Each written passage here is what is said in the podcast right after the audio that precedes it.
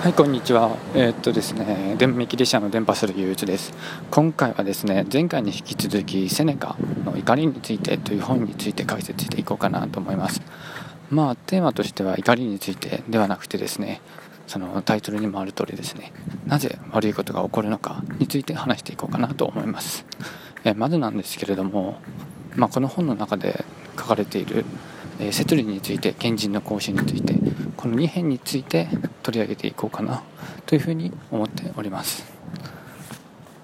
でここのあのセトリについてという話の冒頭でその実の兄に向けてセネカが書いた、えのがセトリについてという本なんですけども。まあその冒頭がですねなぜ摂理によって導かれているのに悪が起こりうるのか。なぜ善人に対しても悪が起こり得てしまうのか。という冒頭から始まっています。一旦ここで話を置いてですね皆さんも考えていただきたいのがまあどうして自分はいい人だまあ普通の人だまあそれどっちでもいいんですけど自分にどうして悪悪いことが起こってしまうのだろうか自分は悪いこと何もしてないのにって思うことがよくあると思います。まあそういった人にとってですねこの本は一つの答えになるかもしれない。そう思っています。まあ、結論から言ってしまえばですね悪い人にはあ悪い人には悪いこと。ちょっと今のこと忘れてください。結論から言ってしまえば悪いことは起こりえないというようなことになります。なぜそのようなことが言えるのでしょうか。まず神様を考えてみてください。神様っていうのはこの世界を作った人として解釈されています。つまり神様から見たこの世っていうのは、まあ、神様が自分で作った。つまり善の性質しか持たないものになります。あなたたちが普段見ている悪といったものは神様にとっては善になっているというわけですね、まあ、どういうことかっていうとその自分たちは悪いことだと感じているかもしれないけど、まあ、神様にとってはひっくるめてその悪いことと返されているような出来事もひっくるめて全てはいいことになっているんだからあなたたちにとって悪いことだと感じていることも結果的には良いことになるのだろうというようなことであるというようなことです。ちょっと難しいかな。まあそういう話になっているんです、まあ、どうしてそういうことが言えるかというと、まあ、まず良い人には悪いことは起こりえないというようなことを言ってるんですね。つまり善という性質と悪という性質は交わらない。別々のものであるからしてこれらのものは交わらない。つまりいい人には良いことが起こり悪い人には悪いことが起こる。だがその逆は起こりえない。お互いにとって起こりえない。そういうようなことを言っています。まあつまり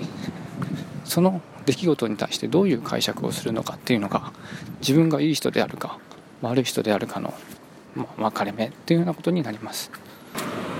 あなたは一つの出来事をとってそれが悪いことだと感じられる時あなたは悪い人かもしれない。そういうことになります。いい人にとってその出来事というのは悪いこととは捉えられずに、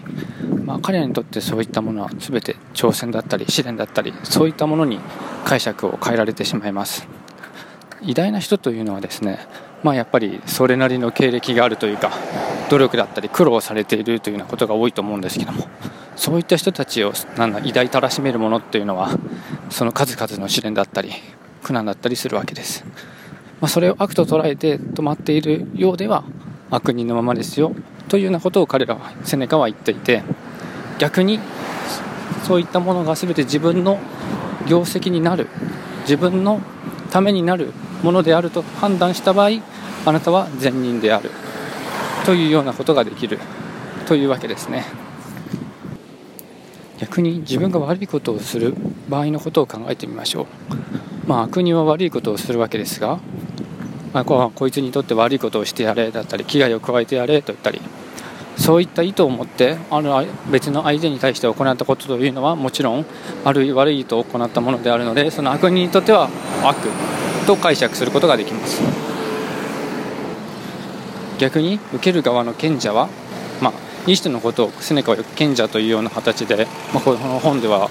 訳されていることが多いんですけれども、まあ、賢者はそういった行為を全ていいこと自分への挑戦だったりとか自分への何かためになるようなことだと考える場合それは悪にはなりません。その代わりに善というような形で解釈されます。まあ、ここで最初に言ったように悪と善が交わらないっていうのはこういうことを言うのですね。